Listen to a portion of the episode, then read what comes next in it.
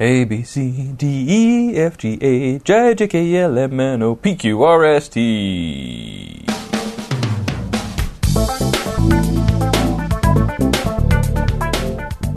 Good morning, good morning to you. So it is 7 o'clock a.m. in the morning, Tuesday, May 2nd, 2017. I hope you are well. WC recording at 7 o'clock a.m. in the morning. Why would you be doing that? Well, this is day six of my six day bachelor experience. The wife and child are happily in California. They come back today. I will be glad to get them back. I have missed them, but I have had a lot of opportunity over the last five days to get things done without running downstairs to change a diaper, get a bottle, extricate the baby from you know threshing gears or whatever. And so I thought, hey, this is my last day. I won't say of freedom, but of less challenge, uh, less running up and down the stairs. So why don't I record a podcast episode while I have the chance? So here we are. And I actually have, for the first time in some time, I have some comedy news. It's not a lot, it's not earth shattering, but uh, still I feel significant. And if you've joined the podcast recently, we started uh, low, these 40 some seven, eight episodes ago uh, being about comedy, and were for a while before it became about nitpicking or baseball stories. And so last year, I won't go into the history of my comedy aspirations. You can listen to earlier podcasts if you don't know that. Last year, um, I was I was doing open mics, trying to hit one a week, uh, comedy open mics. That oh, there's good ones, there's bad ones, but a lot of them there were too many experiences where I sat for two to three hours waiting to be the next to last or last person on stage, and by then nobody was hardly there to wait around anymore. Nobody was listening, and that's par for the course. I was not, you know, I'm, I'm not claiming mistreatment there. It's just how things are, but it's not fun. And then I got up at the New Faces contest at Comedy Works for the third or fourth year in a row. Had huge expectations, and uh, a fellow comic on the roster that night, uh, who I would consider a friend, was like, "Hey, man, you look nervous." And maybe he was just trying to psych me out. Maybe he was just trying to be encouraging. Either way, he was right. And nervous? Why nervous? I don't really experience stage fright. There's always a bit of nerves about am I going to be able to read this audience? Is the material I have prepared funny? But I don't get stage fright, the whole I need to go throw up because I'm about to be on stage sort of thing. Um, but I was nervous, and those nerves were, I was putting so much pressure on myself. I expected, I was trying to expect good things at the New Faces contest. I had, I'll back up. The first time I ever did improv was because I had seen Whose Line Is It Anyway? I'd gone to the Impulse Theater and this looks like fun. I want to try it. And it was a the, first couple years I did improv. It was just a anybody can drop in and do this. Uh, experience. Class isn't the right term, although we did learn a lot. So fine, class uh, at St. Luke's United Methodist, there was no pressure because if I didn't like it, I didn't have to stay, and I liked it, and I stayed. But it was still, you know, I didn't have to audition. Nobody was going to fire me or cut me. It was e- either in the uh, "you're no longer on the team" or the literal "I've got a knife" sense. Um, so no expectations. A couple years in, I got the chance to audition for Bovine Metropolis and Impulse Theater, and still didn't have a lot of expectations because I didn't think I'd make it. Really, I wanted to. Um, I, I, guess I seem to recall the uh, from Saturday morning's audition to Tuesday nights. Here's what's going on with your audition. Um, a lot of I wonder what's going on. But it wasn't nearly as bad as when I later auditioned for the on the spot team at Bovine Metropolis. Then, well, my first audition at Bovine, I got on a team. I got to be part of a team, and so later with on the spot, I kind of expected I could make it, or I, I really wanted to, and the waiting was much worse. And three or four times I auditioned and didn't make it were much more disappointing. And stand up had kind of become that. When I started, I was just going to do it once. And that one time at the open mic uh, at Enchanted Grounds was so great, it's like, okay, well, let's do it a second time. And even though the second time didn't go well at all, I, I had much too ambitious an idea and, uh, and didn't come close to pulling it off it was still like I want to do more of this, and so put on a show at Solid Grounds and then started up a show at Bovine because if I have my own, if I'm running a show, then I'm guaranteed stage time. But I still, I wasn't thinking I want to do cruise ships. I want to get on at Comedy Work, you know, be paid to play at Comedy Works. I was just, I was just having fun and trying new things and experimenting. And sure, I wanted every time I got up on stage to be good, but I was just having fun. And over the course of the past, not even the past year, because from June, uh, maybe July of last year until right here in May, I've performed twice. So that's almost a year. So there's been almost a year of nothing, and the year before the year of nothing, I had started to really build up expectations, and I had stopped having fun. And so, New Faces contest didn't really have fun. And if a comic gets up on stage and doesn't have fun, the audience doesn't have fun. There may be comics out there that, well, and I've heard of comics, you know, getting on stage that have the flu, getting on stage, they've just found out they're getting divorced, whatever, that they can put that in a box, leave the box in the green room, as it were, and still have fun on stage. Or if they're not having fun, they can they can disguise it enough that the audience doesn't know. But I am I'm not within a light year of that level, and if I'm not having fun, it's hard for the audience to have fun. Uh, if you've ever had the misfortune of being in the audience when a comic is unsure of themselves, it's not a great experience. So I was like, and and then after the New Faces contest, I tried one more open mic, as I recall, and it's like, well, maybe it was the material, so I'll pull out stuff that I know can get laughs. I've gotten laughs on before, and I did that at an open mic, and it fell over flat on the floor. I still wasn't having fun, and I was like, okay, enough. Um, whether or not making a point of getting back up on stage would have been a good idea, I don't know, but I don't need to succeed at comedy. Um, I I got a daytime job. I'm doing all right. And beyond the small business, I have I have a much more important daytime job that is of raising a little boy. So if I don't do comedy, I'm still me. I, I can still own my stage, although I will miss that stage. And so I, for the past almost a year, have had two comic experiences and uh, stage experiences, and one was uh, hosting the talent show at Waterstone. Very low pressure, just I don't know, 50, 60 people.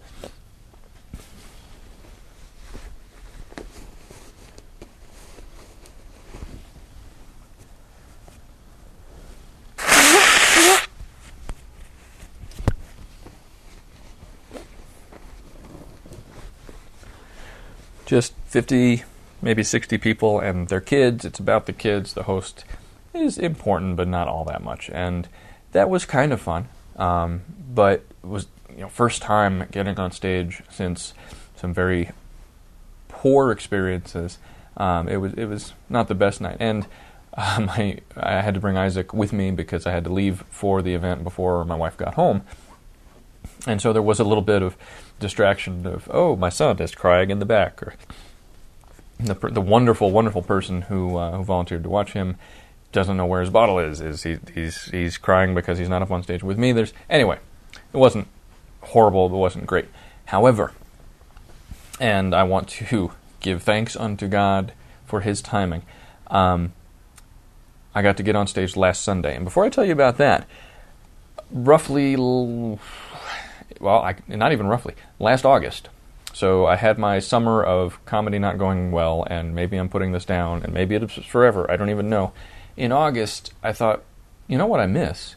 Improv. Um, I did improv at St. Luke's for several years, and then I got on a team at Bovine Metropolis, and I was down there uh, either performing or watching performers a couple times a week. I was running lights and sound. I was really invested in improv for a couple years. And then um, the last improv thing I did, uh, but one, was I was on a team called Out of the Basement, uh, based out in Westminster, and we did a Thanksgiving week type show, uh, 2013. And since then, so almost four years, I've had one uh, chance to be part of a Smile Train improv, and that was uh, the following August. So it's been almost three years. I haven't done any improv. Certainly, the every week thing has yeah, I, I, got married and then I had a kid, so there's been some things going on instead of improv, but I miss it. And I thought, wouldn't it be fun? I, I if I had my wish, the group at St. Luke's would suddenly spring back into existence and be a thing. And who knows? I didn't even look into it. Maybe if I was willing to be in charge of such a group, there might even be interest. I'm not. I've got enough going on. I'm not looking to lead a group, but would love to be a part of one, even if it was just anybody's welcome, drop in, not a lot of performing opportunities like I started with. That would be fine. I just miss doing improv. So I asked around, and the group that was recommended to me called Third Kind Improv. They actually meet a short bicycle ride away from where I live on Monday nights, uh, assuming they still have the same schedule they did a year ago. And when I checked in late August, I had missed the auditions uh, by oh, like a week. And they said, we'll have more auditions in January. And that was not what I wanted to hear. It's like, oh, okay, the waiting is the hardest part, but here we go. And then, furthermore, there weren't auditions in January. Uh, so I was like, well, maybe the coming August. I have to wait a year, whatever. So I was hoping for a chance to audition at some point. Now we go back to stand up. Last Sunday, so nine days ago this morning, um, and the Saturday night service before that, I got the chance to get up on stage at Waterstone. And unlike some previous times where I have shared with you, wonderful people, the, the uh, recording of what I got to do, um, if you really like the sound of my voice and you'd like to hear the uh, evidence of what I'm speaking of, you can go to waterstonechurch.org and uh, click on the. Uh, it, it, wouldn't be the latest message now because uh, more than a week has passed, but the next to last sermon message, the one titled Friendship slash Loneliness, I got to kick that off. Uh, kick off the whole Proverbs series, in fact. And what we did, um, w- the idea was, and wasn't even my idea, but they were they asked if I would uh, take it on, and I was I'm always honored when Waterstone asks if I will uh, put something together the idea was since we're doing Proverbs, what if we put a bunch of Proverbs on screen one at a time and had the, the congregation guess or tell, you know, whether or not the proverb is actually in the Bible. and uh, they reminded me a couple weeks ago, I was like, hey, we had this idea. It would be coming up next Sunday. Are you in? I said, yes, uh, especially if I don't have to do the writing. And they said, that's fine. We'll come up with the Proverbs. I did contribute a couple of them. Um, but uh, what I did because it was it. My brain locked up. Um, the powers that be at Waterstone put a fair amount of faith in me, in my ability to find the funny or at least the interesting, and so what they gave me was a list of proverbs, and then yes or no, that's in the Bible, which is a fairly stark framework. Although that was fine with me. And in fact, I preferred that to here's your here's your script. Here are the jokes we've written for you. Just do them. Um, I don't think they would do that, and I'm glad that they didn't because uh, I, I, get to have more fun if I can put my own spin on things. Um, but a thousand different ways to go through that list, and it could have been a okay. Here's welcome to Waterstone Church. We're going to look at some proverbs and see if they're in the Bible. Here's the first one. A bird in the hand is worth two in the bush. What do you think? Is that in the Bible? Let's see. I could have done it like that. I would never do it like that, and they know that, but that's one of the approaches. And I had fun with it, which is the point of this whole currently 14 minute story.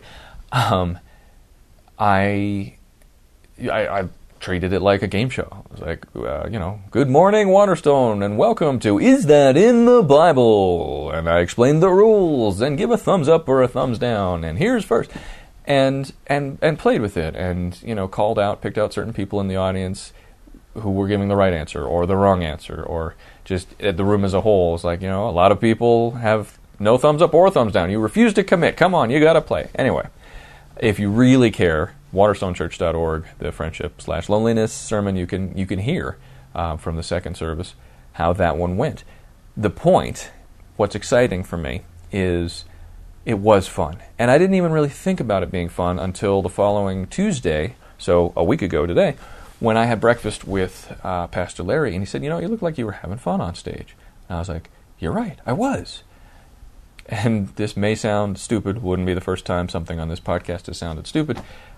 I hadn't really thought about it, but I did have fun. And there's a part of me that kind of wondered if I was ever going to have fun on stage again. And the reason why I'm really thankful, and I absolutely see God's timing in this, is unbeknownst to me, when I was performing the Is That in the Bible sketch uh, nine days ago, unbeknownst to me, when I was talking to Pastor Larry about it seven days ago, last Tuesday night, I heard from Third Kind Improv. Hey, we've got auditions May 15th. So Monday night, less than two weeks away, I get to audition for an improv team. And I don't know what's going to happen. And I, my hope is that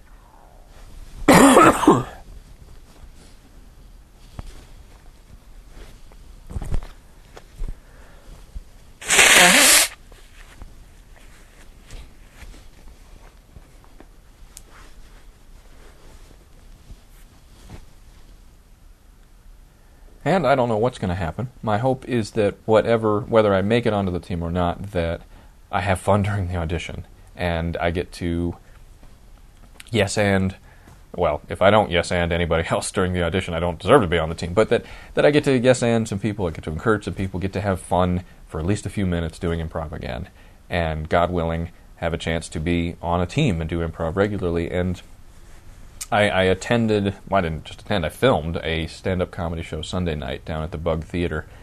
And like I used to do when I would film comedy, um, I caught myself thinking about, man, if I get up on stage again, I wonder which set I would do, what jokes I would tell. I wonder how I would put that concept together. And I would like to do more stand up. I'm okay that I haven't been, and certainly I'm not looking forward to another comic open mic.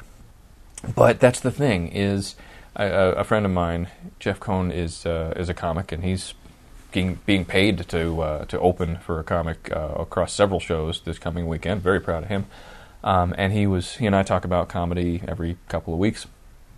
And he said somebody said to him that the stage time should always be exciting, should always be fun. If even with the crappy comic open mics, if if you're not excited to get on stage, something's wrong.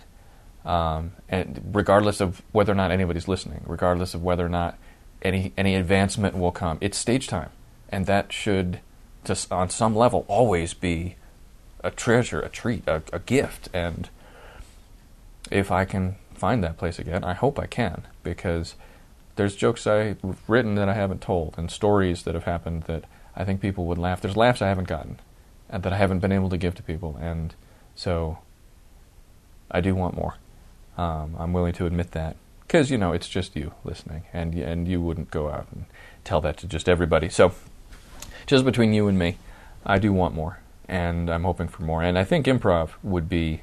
It's not the same as stand up, but it's it's a very close first cousin in my opinion, and and I've missed that too. So anyway, um, what a blessing from God to without any work on my part. I did not pursue this opportunity at Waterstone. It came to me as many of the best chances I've had and the best moments I've had doing comedy.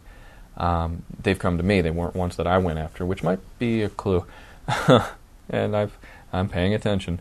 But what a blessing from God that that happened and that that weekend came just less than 48 hours before the audition was announced. Um, I kind of needed that. And so God gives gifts to the people that He loves, and He loves you. And so I hope He's given you a gift this week. If not, well, ask Him why. Meanwhile, you are here, hopefully, well, you're here to listen to me. You're here to listen to whatever I have to say, aren't you? That's such a blessing to me. Hopefully, it's worth the listen. Why don't we get into The Kid? It is time for uh, chapters 4 and 5, I believe. Let's see. Yes, it's time for chapters 4 and 5. Let's see what might go on in Boston in the late 1940s.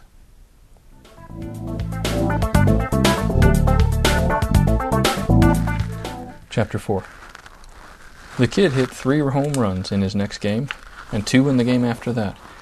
There were more autographs, more cheers, more fans, and more people counting numbers.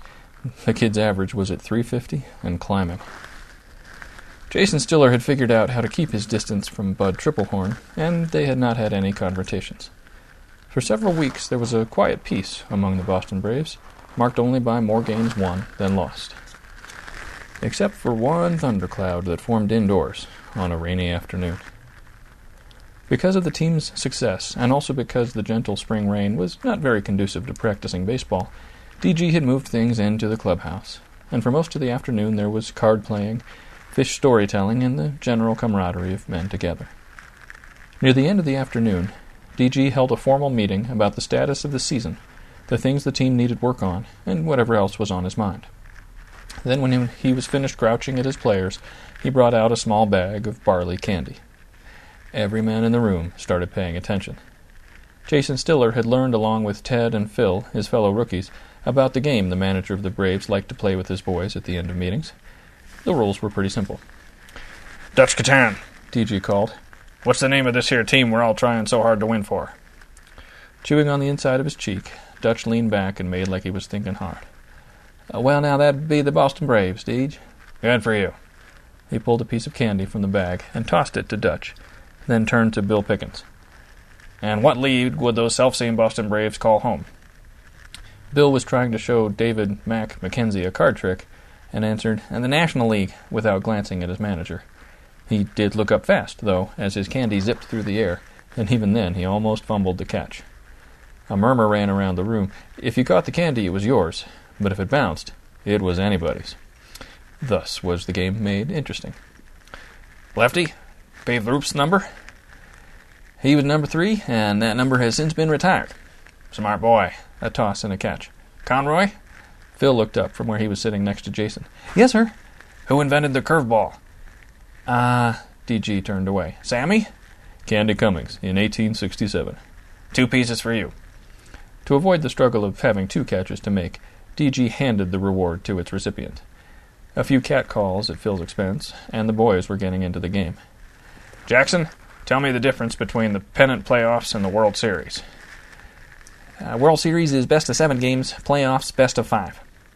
A toss and a catch. Hey, Squints, get your eyes out of that comic book and tell me why there was no World Series in 1918. Uh, that would have been because of the First World War, Deej. A toss and a catch. Make sure you don't ruin your eyes, Squints, and don't tell me how it comes out. DG turned away, admitting, I haven't read that one yet. Laughter. Billy, how many years was there a Federal League? The Braves' first baseman held up a hand while he thought for a moment. Then, two years, 1914 and 1916. Uh, nobody wept when it folded, neither. Take two pieces, Billy, seeing as how you're my favorite first baseman. Seeing as how I'm your only first baseman. He let it go at that and popped both of the barley candies into his mouth. The bag was starting to empty. While he took a gander at how many pieces remained, DG kept up with the questions. Mr. Star Pitcher, sitting over there by the door so he can get back home to his wife in a hurry. More laughter.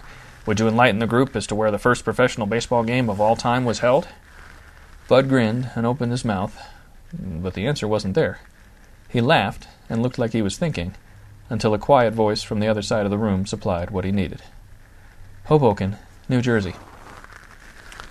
DG looked up to see that Jason Stiller had answered his question, and there was some good natured ribbing in Bud's direction, though some of the veteran players were surprised. It was an unwritten rule with the candy game that rookies could answer a direct question, but otherwise they kept their loose change out of things. But nobody said anything, Jason Stiller being somehow much more than the rookie he was, whether any of them liked it or not. If he had been thinking, the manager of the Braves would have called an end to things then and there, or perhaps made it clear who he wanted to answer his next question, but it had been a long day for Deej as well. What year? Bud jumped on the question, his mental block cleared up with the fire of jealousy. 1846. Now it was the kid who was getting riled. Again, it would have been an excellent time to be done with games, but once again DG wasn't thinking, and the sudden conflict between the two had the whole room listening. What day? Jason got there first. Nineteenth July. Name of the team? The Knickerbockers. Bud. The other? New York Nine. The kid. Nobody moved in the whole room except DG, who continued to toss candies in the right directions. When Jason missed a catch that passed over his right shoulder, Nobody jumped for it. From opposite sides of the room, the air between Jason and Bud crackled. Final score? Bud again. 23 to 7. Now DG was starting to understand things and figured he'd better get finished. Okay, last question. Can anybody tell me anything interesting about that score? That game? Jason looked blank. Bud grinned, having the upper hand at long last. Mind if I take this one, Ked? He looked at his manager. The Knickerbockers lost by 16 runs. even though the game was their idea in the first place, and the New York Nine had to be hired and taught how to play baseball just to give them some competition. Fine, perfect, here. DG lobbed the bag itself at Triplehorn, having lost count of who got what anyway. I see him, boys. Go home. All of a sudden, he was very tired. The meeting dissolved, and though there were snattered snatches of conversation, nobody really knew whether to congratulate Bud or joke at Stiller or what until Bill Pickens made things worse without thinking, like usual. Don't worry, kid, he clapped Jason's shoulder. You can still hit his fastball, can't you? Most of the players still hanging around saw the look that passed between Jason and Bud Triplehorn, and the kid was glad there was an entire room's space between the two of them. Somebody said, Shut up, Pickens, and some forced laughter followed, and everybody left. Jason was walking out of the stadium, talking to Phil, when Dutch Catan caught up from behind and was as blunt as usual. What do you think you're doing, Jason? Can I help you, uh, Mr. Catan? Dutch was not one for playing games. Yes, you can, boy. You can drop this how great I art attitude, especially around your teammates. Look, kid, you're a crackerjack hitter, the best we have. This team wouldn't be the same without you. We all know that, and now it's officially acknowledged. And if you develop rivalries with pitchers, that sort of thing is expected, even encouraged. Now they were stopped, all three, just past the exit to the stadium's parking spaces gives the team something to watch for, makes the games more interesting, by all means, go make some pitching rivalries. But for crying out loud, Jason, would you do us all a favor and pick a pitcher on another team? Dutch continued walking, making his way to his car, leaving a surprised rookie center fielder and a chastened but thoughtful star hitter behind. That was Mr. Danny Gorman for Quaker Puffed Wheat, ladies and gentlemen, and I must say that if our Mr. Gorman is anything to go by, that cereal just puts the stuffing into a man. The radio announcer pushed the headphones more firmly over his ears and leaned into the microphone. This is still WACE in Wakefield, and I remain Donald Warmack, your announcer and fellow sports enthusiast. And just like I promised before we went on break, we've got a few more minutes here at WACE to talk with our special guest, Mr. Jason Stiller, the man you baseball fans know as the Kid, come up from Boston and the Braves to give us a little chat. Jason, once again, it is marvelous to have you here with WACE today. Why not send out a special hello to the many thousands of your fans that may have just tuned in?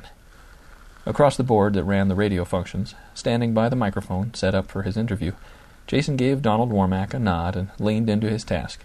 But his special hello to the many thousands of fans that might have just tuned in didn't actually register on the radio. His mouth moved, but only dead air. Warmack's mic was still in working order.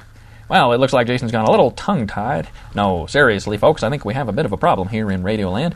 Bear with us for just a moment and the announcer went on for several more seconds of banal chatter while three technicians worked frantically at fixing the problem. DG was watching from outside the studio, and he recognized growing frustration in his star hitter's eyes. Chuckling quietly to himself, the manager of the Braves recalled that Mr. Stiller hadn't really wanted to go on the radio in the first place. Of course, when Robert Germain got what he thought was a good idea into his head, Give it another shot, Jason, Jason first gave the announcer a very long suffering smile and then spoke into the microphone again. Any chance we're getting somewhere? Warmack laughed. I think we, now we are, Jason, yes. Well, I'm still enjoying myself here at the station today, and as usual, I'm happy to say my thanks to anybody listening who shows up to cheer on the Braves. On the Braves, certainly, but today I'm more excited than I get, usually, just to have you yourself with us, Jason. I've been around for a lot of baseball, seen a lot of games, but when you step up to the plate, it's really something to behold. DG, listening, found himself nodding in agreement. The kid was something else, that was for sure. The announcer continued his commendation. I have to admit that I never got to see the great Bambino in action. I've only viewed the movie reels, but I've heard it tell that your grace, your obvious love for the game of baseball, makes people think of the babe himself. Like George Herman Ruth has come back for a few more games. Less maybe a hundred, hundred fifty pounds, of course. Jason laughed like he was supposed to, although he rolled his eyes at DG when Warmack wasn't looking. So we've discussed your progress with the Braves, but I'm a little curious as to just where you came from, Jason. I mean, as has been reported in the dailies, you never played in the minor or bush leagues at all. Just how did you come to be a part of this nation's greatest baseball team? I don't know if you're prejudiced or not, Mr. Warmack, but that kind of support we can always use. Actually, it's a little strange how I left Gillett Grove in the state of Iowa to come over the, to the very accommodating Massachusetts. Uh, here he stumbled. Massachusetts? Massachusettians? Warmack laughed. If I had any idea what the answer was, I'd tell you, kid. Uh, say Bostonians, if you have to use a term. Jason was red faced and not pleased with himself. Well, as I was saying, the good people of Massachusetts, and especially Boston, have been very kind, especially considering the lack of any professional record they had to look at in the first place. So you never played professionally? Not a game. I don't imagine you just wandered into the Brave spring training and were hired, though. No, not really. Jason looked up and to the right, thinking about it. Uh, I was a pretty fair player, if I do say so myself, but until the turn of this year, I never played but on neighborhood or what we called garage league teams, you know, like for the local hardware store. I actually played for Stuckey's Hardware for a couple years. Hard to get the talent scouts to show up for games like that? The kid laughed. I should think so. Oh, I sent letters to every ball club in the major, minor, and bush leagues, and I guess finally a letter got through. Because though I never saw a scout or anybody connected with the Braves at any of my garage league games, this past December I got a letter from Robert Germain himself asking me to come to spring training. Paid my train fare and everything. Well, that's amazing. And Jason, I've heard that the day you showed up for training there were a few bumps. Now Jason looked right at his manager, and it was DG's turn to be embarrassed. Well, I hadn't written or phoned to confirm that anybody wanted me to show up, and apparently Mr. Germain didn't tell anyone that I would be there. The only reason Mr. Muldowney, my manager, didn't throw me out on my keister was because there was a locker with my name on it. But he did let me cool my heels on the bench all day.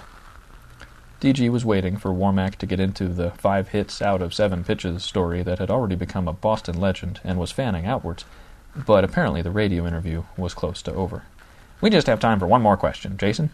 I doubt it would surprise you to hear that WACE is very much a family station, and for all those families that are listening, the father's just about to go out to play a little catch with their sons. Could you give us just a sense or two about how your own father did you good growing up?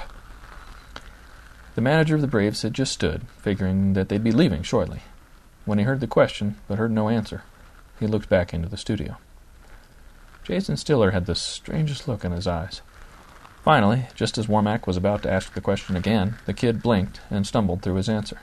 Ah, uh, that wasn't a question I was expecting, Mr. Warmack, but I don't know that I have anything to say. Sorry. Uh, uh, ah, sure, Jason. Nothing wrong with that. Folks, you've been listening to Donald Warmack on WACE, and my special guest has been Jason Stiller, the amazing rookie from the Boston Braves. More after this. Commercials began, and Jason made his goodbyes, getting thanked and asked for an autograph by the announcer. If Warmack had found anything strange about the end of the radio interview, he didn't mention it. DG and his brave had walked the mile from the train station to the radio station for the morning's interview. They walked back after, and though the older man was trying to make a point with his junior with the walk itself, the kid either hadn't noticed that they'd walked instead of calving it or hadn't cared. Either way, he hadn't asked the question DG was ready to answer, but Dennis figured he could always just be blunt if he had to. As they hoofed it down Main Street, Wakefield, in the general direction of the trains, Jason seemed a little preoccupied, but he responded when his manager knocked him in a friendly manager player way on the left shoulder. Huh? Were you caught by surprise back there, or what? I don't understand. When the guy, what's his name, the announcer, asked you about your dad. Jason looked away. DG wondered and tried a little push. Lord knows my father was the biggest influence that got me into baseball. I figure most players are like that. When there was still no response, he continued. So how about you, huh? Jason spoke clearly and distinctly, obviously not wanting to repeat himself. My father wouldn't know a baseball bat from a hole in the ground, and I don't want to talk about him. Huh. Okay. DG figured it was as bad a time as any to bring up his other subject. Wanted to talk to you about something else anyway, Jason. Sure. The kid kept looking at the ground. DG tried to think of how he would breach things, but at least it had nothing to do with fathers. When you think of star players, the real legends of a baseball team, do you think of the guys that get their own baseball cards, the guys who get the best train berths when a team goes on the road, that sort of thing? Yeah. I'd look at a guy's performance first, you know, before I called him a star. Of course. But it's the performance, the game winning and clutch playing that makes the powers that be call someone a star, give him special treatment. Right. The look he was getting from his player told DG that Jason had no idea where he was going. Now there's a player on the other end of the scale. Any player, really, who's hanging out on a ball club for his very first year. He wanted Jason to supply the answer. Rookies, you mean? Yeah, DG was pleased. That's exactly what I mean. Rookies.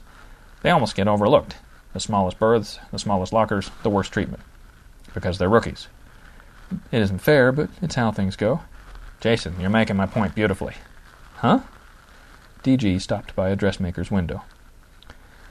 Then he stopped looking in his own reflection and actually looked into the shop and hurriedly started walking again. Jason was still laughing when he caught up. I said, huh? It's just this, Jason. Some players are rookies. Some players are major stars. I don't really think even you can pull off being both. Finally, Jason understood by the look on his face, and DG let him think about it for a few dozen steps. Do you understand what I mean, Jason? Of course, he said softly, though it's not really fair. I know it ain't fair, but it's how things go. I'm not about to lay down the law for you, son. In this case, I think you should make your own decisions. You're not in trouble, and I certainly ain't thinking of cutting down on your swing time. You've proved yourself amazing behind the plate. In fact, Mr. Stiller, you honestly are the most talented hitter I've ever seen. You've seen a glimpse of star treatment, granted, but given a year or three, I don't know, but you might end up being the greatest baseball player of all time. A good minute of silence passed after that remark. Dennis G. was mulling over how much that admission had just cost him, as far as emotions and dreams went. But also he realized how true the statement still was. What Mr. Stiller was thinking about was not indicated or discussed. Finally, DG continued the conversation. But you ain't the greatest yet, and you are definitely a rookie until this year is out. Come heaven or high water, nothing'll change that. Like I said, it's going to be your decision, but I certainly hope you feel like maybe pushing Robert Germain's favors away a little bit. Use that star treatment he's giving you to say no sometimes, like to radio interviews, maybe. The train station hove into view, but there was time before the next ride left. I'm also not saying you need to tell folks to get lost when they ask for your autograph, that you shouldn't wave when people cheer. If Bryce hit a home run and people cheered, he could do all the waving he wanted. If Conroy gets asked for his autograph, nobody's going to mind him giving it. But where the Braves are concerned, if you go around letting the owner treat you in any way rookies aren't to be treated, the team starts taking sides. And then it's not a team anymore. Jason spat into the street. I'm not that fond of Robert Germain. I owe him a great deal, but I don't think much of him. That's up to you, Jason. Just like how much you let him give you life on a platter. Dennis thought twice about what sprang to mind, but went ahead and said it. And another thing, if you maybe show a little humility, take life alongside Bryce and Conroy instead of living it up, you might just get Raven's attention. Even expecting a reaction, DG was still surprised. All of a sudden, like a light bulb had gone off in the kid's head, Jason went from half listening, half thinking his own thoughts, to complete and devout attention. What did you just say? I know. You didn't expect me to change my mind on that subject. Maybe I have. Maybe I haven't. But she's a big girl now. She can make her own decisions. And that night we all went out to dinner after the game with the Senators. Well, I don't know, kid. DG scratched behind his right ear. You looked pretty good together. Almost to himself, he continued.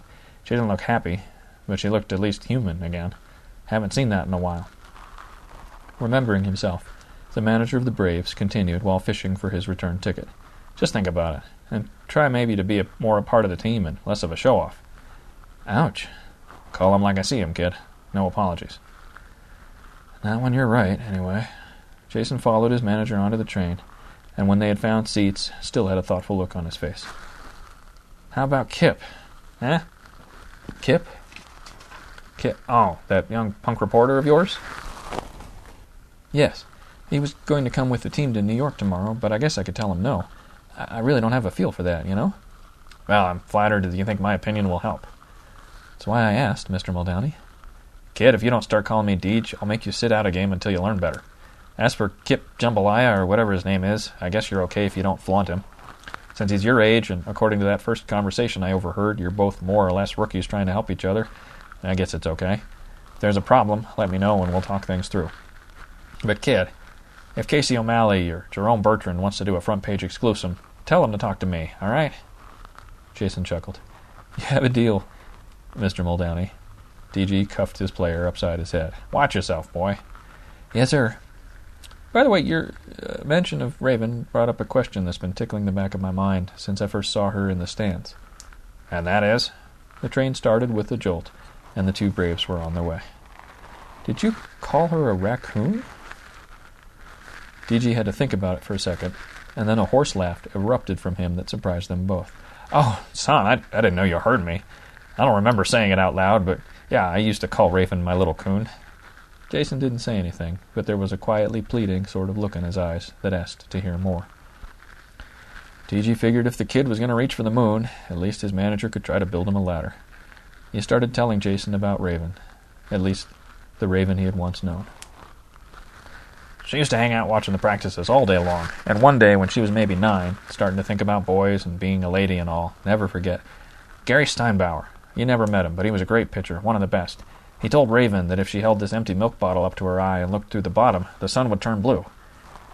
So she tries it and complains that it isn't working. And Gary says, Try the other eye. And she does, and it still isn't working. She gives him back the bottle and walks away. And for almost three hours has no idea why everybody's chuckling around her. See, Gary had put some soot around the rim of the bottle, and boy, was she mad when she finally saw the circles around her eyes. DG was wiping tears away from his own eyes, laughing at the memory. And for ages I called her my little coon, and it used to get her so worked up.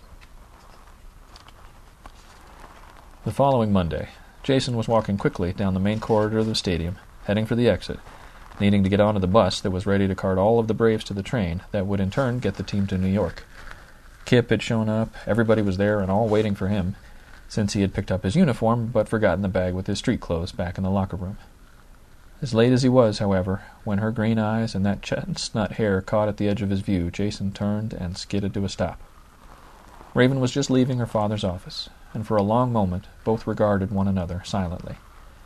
Jason realized that she owned at least two outfits. The gray dress he had seen twice had been replaced by a dark navy skirt and a green blouse that matched her eyes. The chestnut locks were held back in a ponytail that the young man found achingly cute. They both spoke at once. My father asked me to find his. I have to get to the bus. And then silence again, though Jason laughed at himself, and even Raven found herself smiling without thinking about it, her fortress unguarded for a brief moment. He saw the smile and did not waste the opportunity, losing no time being nervous. You look real nice. Suddenly blushing and self conscious, she looked down at the dress she was wearing and stammered, I, I felt like wearing nice. I mean, something pretty. You succeeded. She looked up again, still a bit flushed. Thank you. Now or never. Raven, we're on the way to New York, but by Thursday I'm back in town. No time for a deep breath, just do it. May I call on you, then? She looked a little startled, then a little scared, and then, to his dismay, the mask came back down. The fortress guard was on duty once more. Yet her answer surprised him. Yes. He was late and getting later, but held her gaze for another long moment, until her expression softened just a bit, almost imperceptibly, as she waved in the general direction of the bus. He'd better go. Right. It was as good as he was going to get, Jason felt certain, but also considered himself lucky. He remembered the bus full of players who were waiting impatiently for him, said, oh, Sorry to rush off, but I'll see you, and turned to go. He was surprised again when she called after him. Jason? Yeah? Yes? Her eyes met his once again. I'm looking forward to Thursday. Jason's grin carried him all the way to the bus. Once the train was underway, Phil Bryce stopped by his manager's room to check the postings for who would be sharing what berth. His own placement with Ted Conroy in the rear of the train, over the wheels, was completely expected by the rookie, but Jason Stiller. In his infinite wisdom, Robert Germain had assigned Jason Stiller to share the best berth on the train with Bud Triplehorn. His eyes wide and his mind spinning with the confrontation that was sure to come as soon as Bud read the manifest, Phil moved fast through the chatting and card playing Braves, hoping to find his Fred before Bud did.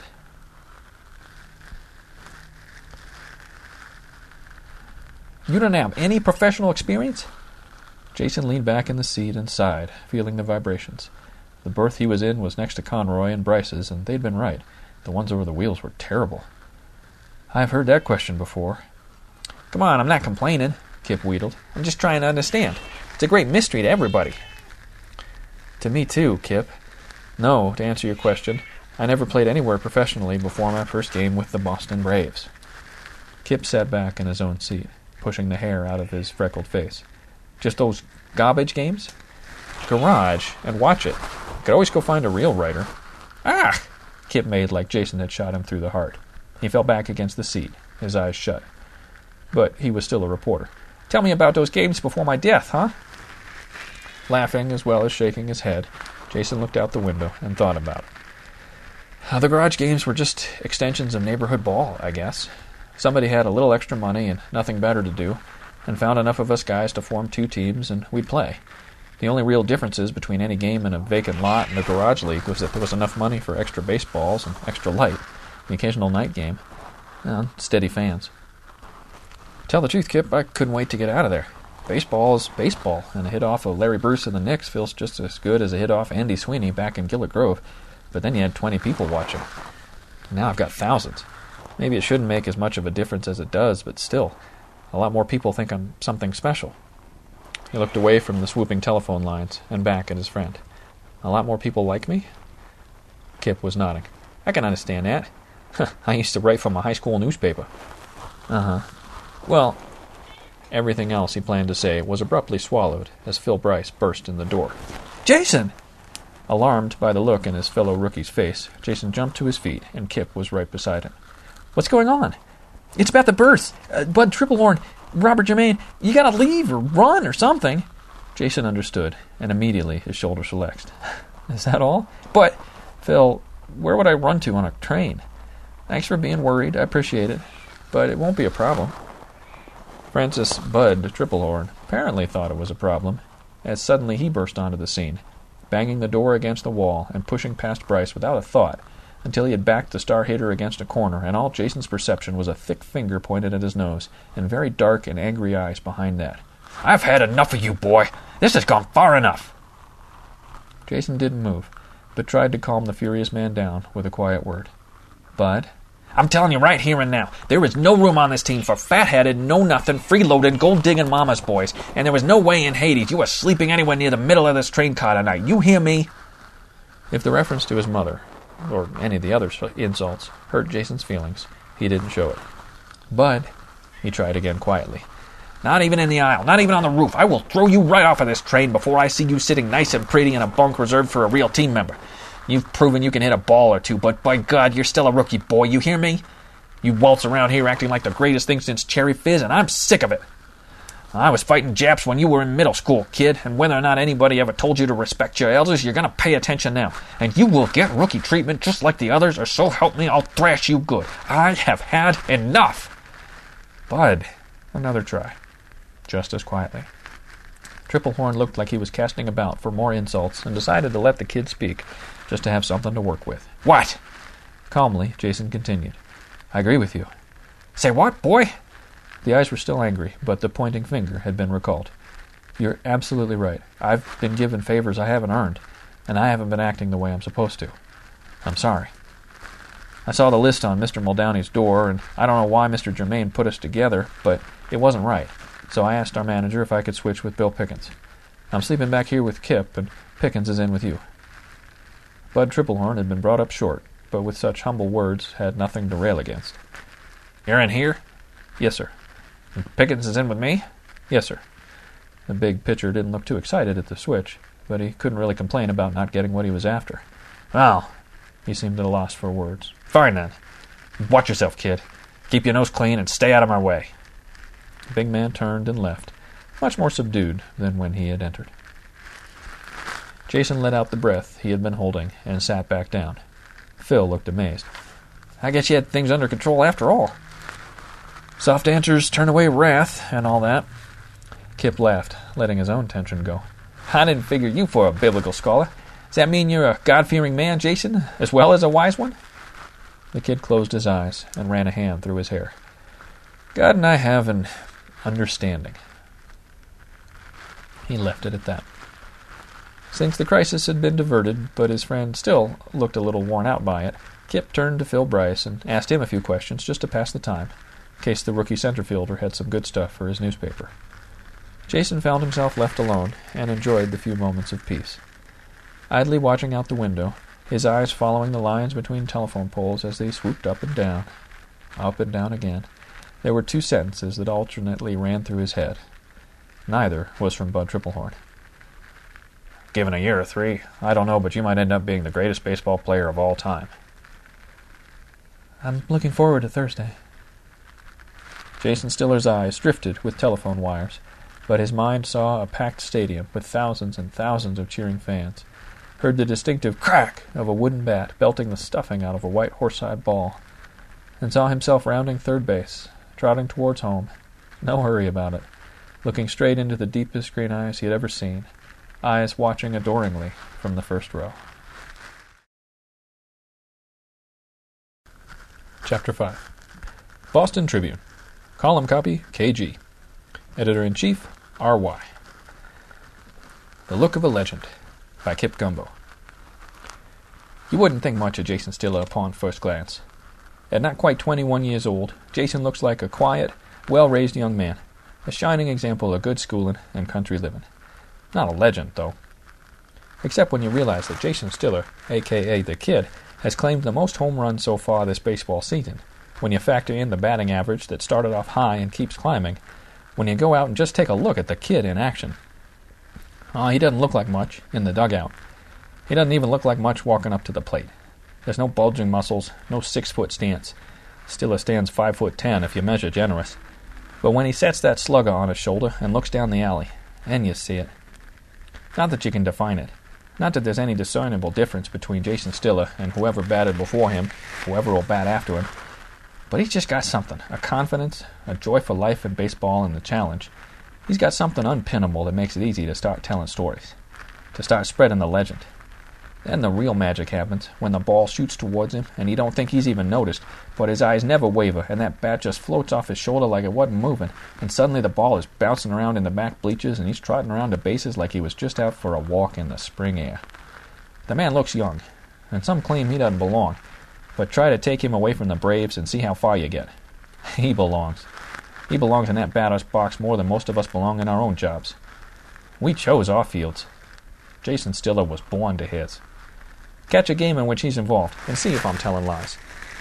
And by the way, his current batting average is a record for a rookie 368 and still going up. Not that anybody's counting. End. The limousine deposited Raven outside a nice Italian restaurant on Boston's east side. He had let her pick, freely admitting that even after two months he didn't know the lay of the land.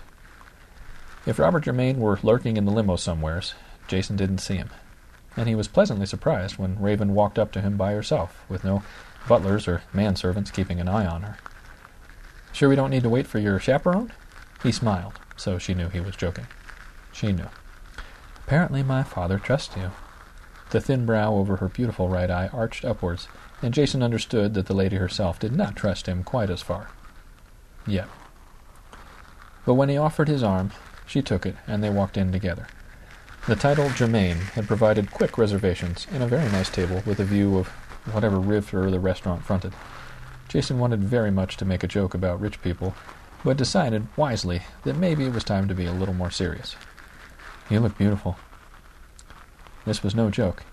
Raven had taken his offer of dinner with some gravity, attired as she was in a quiet but very pleasant beige dress, with lace and a matching handbag set off very interestingly by a green ribbon in her hair, which, of course, mirrored her striking eyes.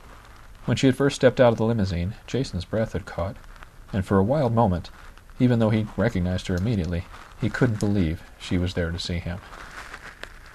He assumed that women liked to be told they were beautiful, and was a bit surprised at the way his comment was received.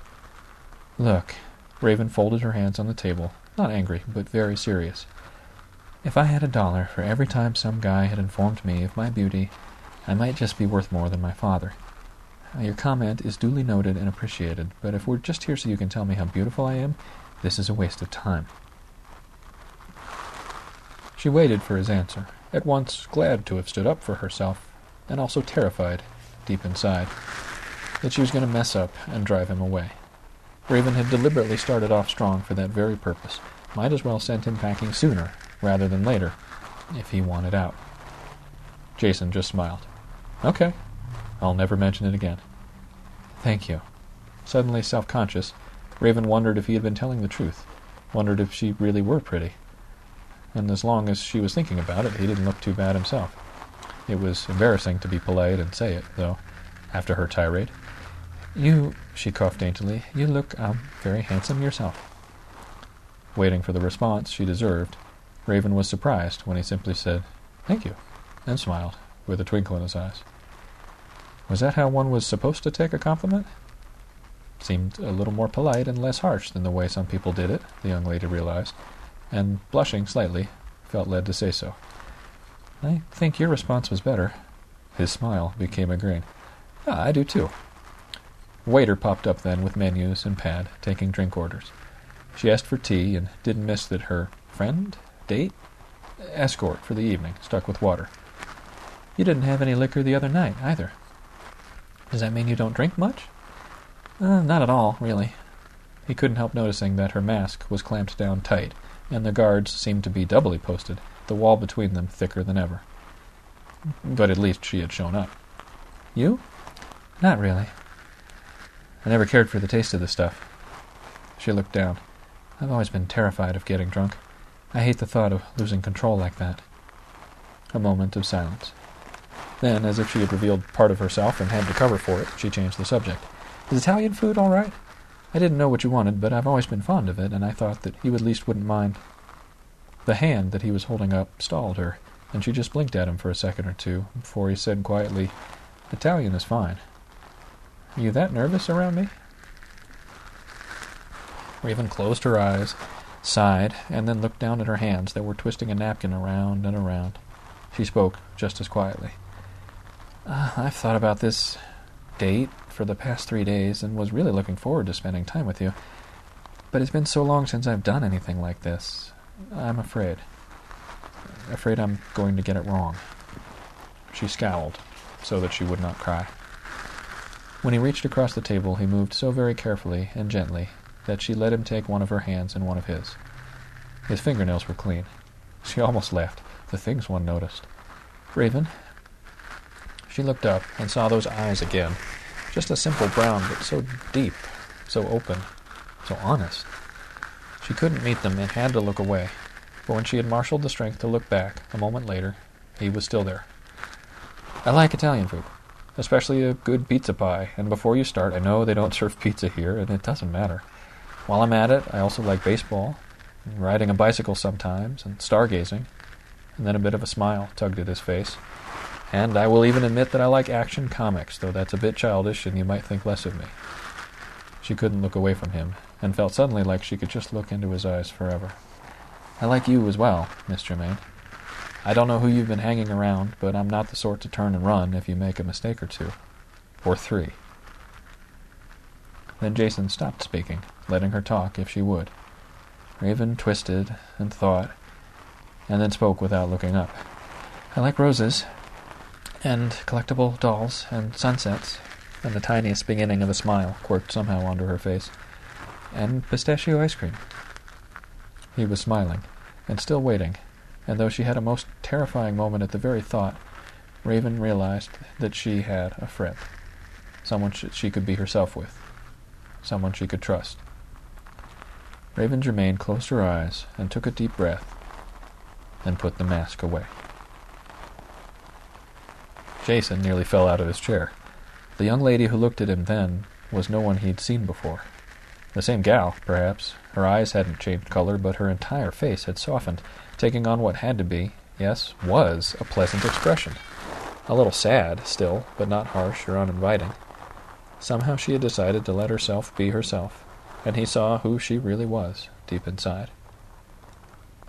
And just as suddenly, Jason Stiller understood that he was deeply in love. He was wise enough, though, to keep this to himself. Pistachio ice cream? The slight smile tugged a bit wider. Yeah. Problems? Not if I don't have to eat any. Her nose wrinkled just a bit, and he found it adorable. So we don't have much in common, huh? Again, Jason was wise enough to not say it aloud, but he knew then and there that he would most certainly find something they had in common, even if it meant taking up collecting collectible dolls. I don't know. We'll have to work on it. I used to like baseball, she said, as sort of a peace offering, suddenly a little concerned that they really might not have anything in common, and hoping that wouldn't prove true. Mm, yeah, Mr. Muldowney was telling me a little about you when you were young. She felt her eyebrows go up all on their own. Oh, really? Yeah, something about a milk bottle? That was all he offered, making her figure out what. And then she did remember an incident that was over a decade old that she hadn't thought about for a long time. And when she did think about it, a real, honest laugh bubbled out of her. And that hadn't happened in even a longer time, so she enjoyed herself. And about the time the laugh was finished, she thought of the story again, just to laugh a little longer. He waited, smiling. When she had laughed all the laugh there was to that story, and had wiped her eyes with the kerchief he had offered, and given it back to him, she met those brown eyes again, and said, Thank you. Thank you, Raven. That's the most beautiful laugh I've heard in a very long time. It... And he stopped, and Raven recognized the sudden fear and sorrow on his face, but for some reason he finished his sentence. It reminded me somehow of my mother. A quiet silence. Raven looked at Jason, she now giving him time to decide whether or not to be himself. When he nodded and sighed, she knew he had. It wasn't fair, but she didn't want to start things. You first? Jason closed his eyes, wondering if the story still hurt like it had the last time he had told it. He had done such a good job of putting things away, taking all of the awful feelings and thoughts and just making them disappear. But they always came back, and at the oddest times. Jason figured that unless he could find a world where nobody talked of mothers ever again, those feelings were his forever. He decided that, hurt or not, he would rather tell her than not tell her, and open his eyes.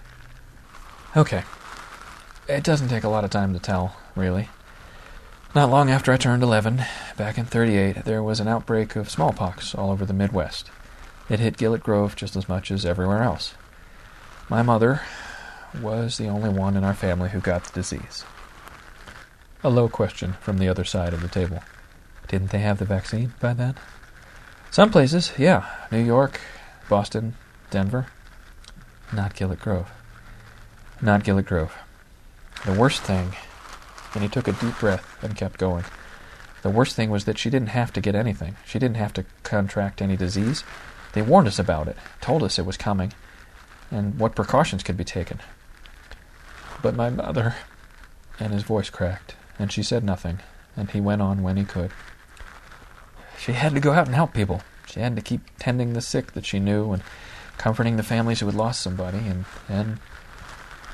then our family had lost somebody. Through everything that had come to pass, he was still holding her hand, and now she held back. I couldn't even see her. They took her away and told Dad I had to stay home, and by the time he returned, I never said goodbye. He looked at the ceiling, blinked a few times, not ashamed of a tear or two, perhaps, but having no desire to weep in front of anyone. That's about it. She didn't know what to say until realizing that it was her turn. She couldn't very well open up his wound and shelter her own. Raven was saved for the moment by the arrival of food, and a few minutes passed with the rituals of salt shaking and water glass arranging and complimenting each other on their choices. Then their eyes met again, and Raven remembered her debt.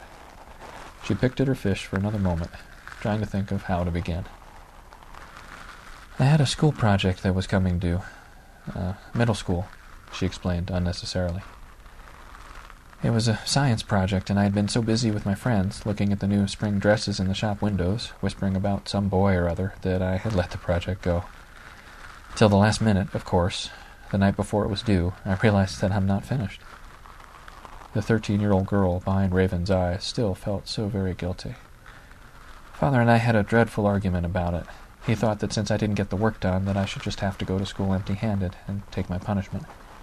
I yelled at him for not caring about me, and then burst into tears, which was how I always got my mother to help me out. And she said, like I knew she would, that she would go get the supplies I needed, help me finish. Made me promise that it wouldn't happen again, and then off she went in Father's Studebaker. We didn't have any limousines back then. Money was a little tighter. The salmon was excellent, but still seemed to get stuck halfway down, and it took extra effort to clear her throat. I never broke my promise, at least. It never happened again. She blinked and blinked and couldn't make the tears go back where they had come from.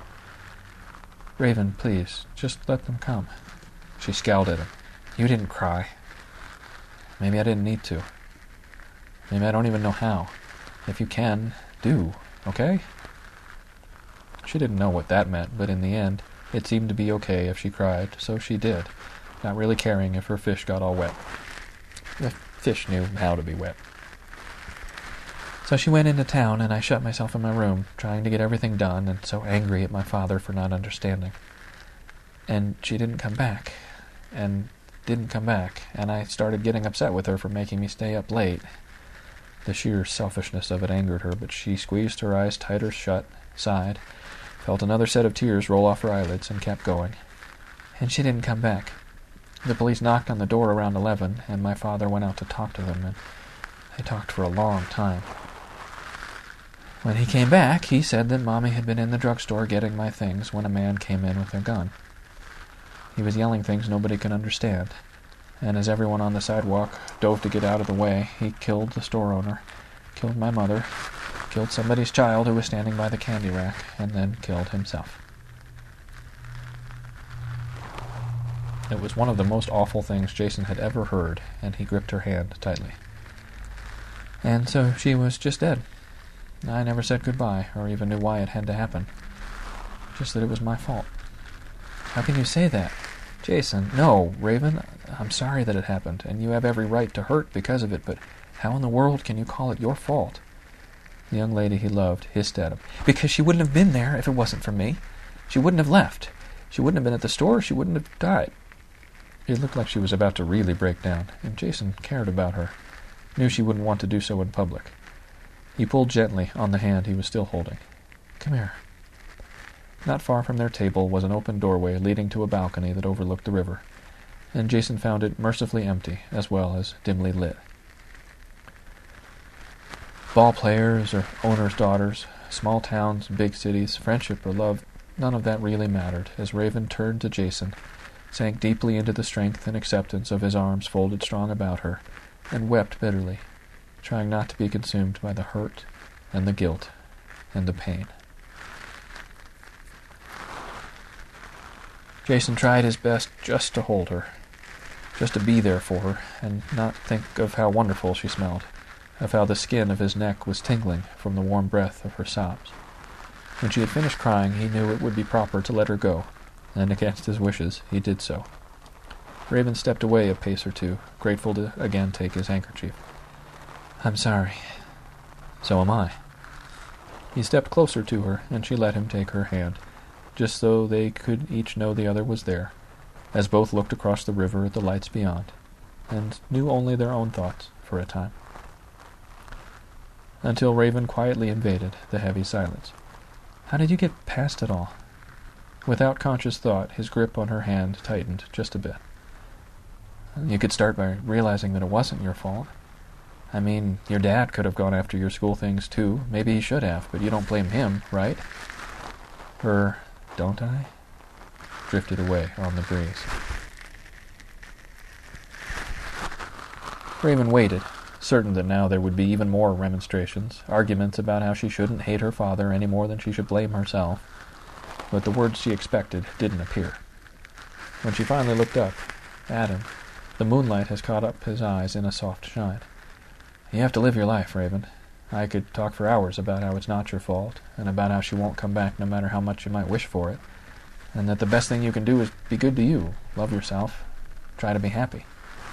But you're smart enough to figure that out on your own. That's up to you. But as far as this goes, his left hand, the one not holding on to hers, came up to ever so gently brush her cheek, and she realized that he was trembling. If it pleases, you may tell me anything you wish. Ask of my time, however you'd like. Whatever can be done, I'll do it, if you ask. Raven Germain looked at the handsome, earnest young man standing so close by her, and felt it could be nothing but a dream. He squeezed her hand once more and let go, and she remembered walking back inside, and paying for their meal, and parting at the front of the restaurant, but Raven was caught up in the possibilities of the dream, and the quiet denial available thereby. She entertained feelings for and about Jason Stiller, and pushed feelings about her mother and her father far away one more time. Jake Bierschat, the legendary pitcher, had been giving the kid a hard afternoon. Not that Jason hit everything that came at him, but as he went up to bat for the sixth time, he knew without a doubt that it was his worst game yet. He had to show this guy up. He had to be the best, because if he wasn't the best, then what was he? Anything? Hey, kid, you want to get your heads out of the cloud and play baseball? Huh? Oh, yeah, uh, watch me. The last thing he needed was some no-name catcher getting on his case. The kid stepped into the box and faced his enemy down. Bierschadt's fastball was a fair match for Bud Triplehorn's, but has already been discovered and shared over and over since the kid became big in papers and radio news across America, the story getting larger with every telling. Jason Stiller knew how to hit a fastball. He hit this one. The very ball itself, Kip would later write, seemed to be screaming in pain as it arced out of the stadium. According to the reports of the people watching from outside, that ball never did come down. It ain't a change of subject, fellow baseball enthusiasts, to mention that there are more than a few people wondering if Jason Stiller might end up being the greatest baseball player of all time. Not that anyone wants to disparage Hank Aaron, or Babe Ruth, or Jason's fellow man over at the Red Sox, Ted Williams. But hey, Mr. Williams, you got heavy competition. The Braves still, however, lost by two runs. Though with one third of the season behind them, they were the top contenders in the already heated pennant race. There was not one person on the team that would deny that their success was largely owed to one heavy hitting rookie. Surprisingly, however, there were differing opinions as to whether or not Jason Stiller's contribution was beneficial. Over one of their weekend card games, in the growing heat of early June, Dutch and Pickens and Lefty sat and listened as Bud Triplehorn said the same things he had been saying for three months. All three noted that he got a little louder and a little nastier every time. I just can't believe it. You read the papers this week? Yes, Bud. Dutch tried to keep a neutral tone, hoping it might calm down the star pitcher. His hope was in vain. These wet-eared kids are all alike, and now our snot-nosed golden boy has a big fan and fellow snot-nose on the Tribune. Have you seen it? Yes, Bud. This Kip fellow, the one with the soup for the last name. Don't try to tell me there ain't something wrong with that. Bud interrupted himself, fuming.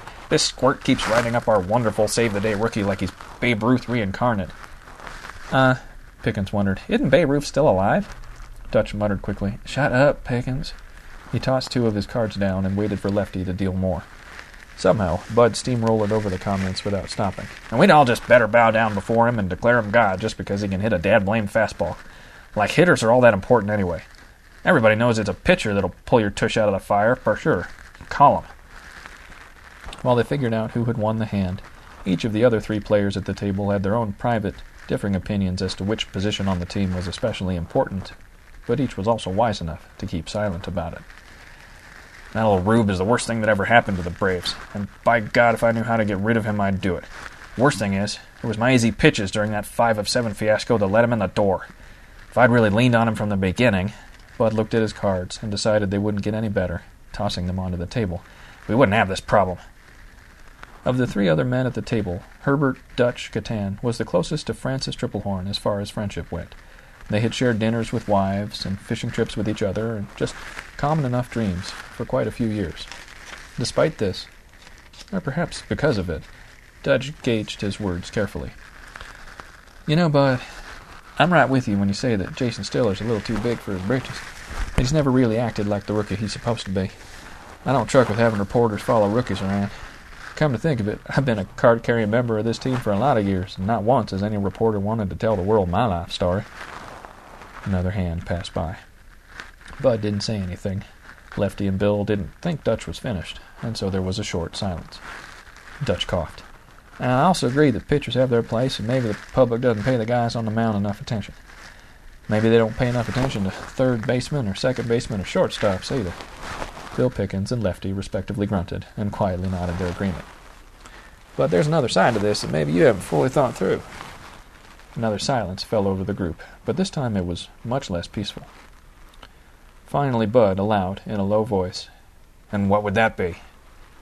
Dutch looked across the table and met his friend's eyes. Maybe he ain't the quiet, no-name rookie that he should be, but the kid doesn't seem to be out for glory, neither. He ain't hogging any spotlights. He's not out there for money or power or anything. He loves to play baseball, and darned if he isn't really amazing behind the plate. Whether or not you like him, and at this point Dutch looked at his cards again and upped the ante by a quarter. You have to admit his abilities are something else. Maybe legendary. And all the kid's trying to do is play baseball, which is all we're supposed to be doing, right? But I want to win the pennant this year. I really don't have a big problem admitting that I have World Series dreams. Every May and October, I wake up nights in the middle of catching the final out in the bottom of the ninth, end of the seventh game, and it hurts a little inside because I've never been there. We've all come a lot closer than the barbers and cab drivers of America, but I, for one, still haven't been there. Again, his eyes met Bud's, and they were pleading a little. I want to be there, Bud. The kid. I think we could make it with him around. Francis Triplehorn understood exactly what Dutch was saying, what he was feeling. He had known such dreams himself, once. But just getting to the series wouldn't be enough. Even winning it wouldn't be enough, not if all the headlines and radio announcers were raving over some punk-faced, snot-nosed puke from beyond the middle of nowhere. Not if someone else got his glory. As usual, Bill Pickens spoke without thinking, at the worst possible time. After all, Bud, we can't rely just on your fastballs anymore, can we? In unison, both Dutch and Lefty turned to their teammate, yelling, Shut up, Pickens! But the words could not be taken back. Silently, Bud sat in his chair and regarded the Braves shortstop. Bill, for once, had regretted his words even as they left his mouth, and regretted them even more as he watched Bud turn several different shades of red without moving. Oh, Bud, I was just kidding. Even this feeble attempt faded into the growing silence. Finally, Bud sighed and pushed his chair back. You're right, Bill. As always, you know how to get right to the root of a problem. I think it's past my bedtime, boys. My wife will be wandering after me. With that, he stood up, tossing the cards he was still holding down onto the table. It was the winning hand, but the star pitcher of the Braves made no move to pick up his money. With a smile and a wave, he started to walk out of the clubhouse. But as he passed right behind Bill Pickens' chair, the burly pitcher clamped a meaty hand onto one of the back rungs and yanked it straight out from under his teammate, and as Pickens fell, his chin banged hard against the tabletop, his teeth clacking together loud and painfully and then the smaller man fell backwards to the floor. Bud glared at Lefty and Dutch, daring them to say anything. Both looked away. Bill didn't seem to have anything more to say either. Only Bud had a last comment. Gotta be more careful, Pickens. Wouldn't want to bite your tongue. Then he disappeared, leaving behind three old friends that didn't know what to think or say. Not long after that conversation, Jason Stiller opened his locker, just a few short minutes before an important doubleheader against the Dodgers, to find a surprise waiting. All of his uniforms were tied in thick knots, as well as being soaking wet. DG walked up to find the kid angrily beating his fist against the locker door. Problem, Jason? Do you see this? Dennis took a good look and couldn't help a quick bit of laughter. Well, it's about time somebody hazed you, rookie. Jason said nothing, but his scowl was answer enough. Come on, kid. Just means everybody ain't walking on pins and needles around you anymore. You're part of the team now. It actually didn't seem like that to the Braves manager. This prank, coming suddenly when it did, almost halfway through the season, felt weird somehow. But it happened to every new player and was probably nothing. Get over it, huh? There was still fire in Jason's eyes. I already was a part of the team, and what happens to the team if I can't play today because of this, huh? For crying out loud, Stiller, you walk on water or something? Like the Braves can't struggle along without you if they had to? Even as he spoke, DG considered just how right Jason was, which was something he could and would not tell him. Golly gee, Mr. Stiller, I sure hope you don't get sick or anything. We might have to forfeit the rest of the season. Dennis looked his player in the eye, but could not read the young man's expression. He decided it wouldn't hurt to wheedle a bit. Every good manager was both father and mother, after all. Come on, kid. I'll bet Bryce has a uniform that'll fit you. Think of how confused everybody will be with two number 24s out on the field, huh? You can get that Kip fellow to make it into another grand story about your tolerance and love of the game and everything. Just means they like you, kid. He clapped the young man on the shoulder. Let's pull it together. Jason's expression had softened a bit. Okay.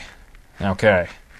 DG saw to it that Jason would be able to play clothed, and though Bryce was a bit shorter than the kid, and obviously had the name Bryce, had not Stiller, on the back of his jersey, they made it work. Dennis went out to the dugout and watched his players play, reflecting for a while that afternoon on the many jobs of a baseball manager. Not only father and mother, but friend, nurse, referee, counselor, judge, taskmaster, boss, and the dispenser of barley candies on occasion. Whatever it took to keep the team together. He decided to have the boys assemble after the games and put Jason's wardrobe back in order together, a sort of group project, and figured that would probably settle things. All that day, through both games, Jason felt humiliated, and though he refused to let it affect his performance, he came out of the second win more tired and strung out than ever before. He didn't agree with his manager that it was a harmless prank, and that whoever had done it had done it for fun. And he also had a pretty darn good idea who the guilty culprit was, but said nothing to anyone.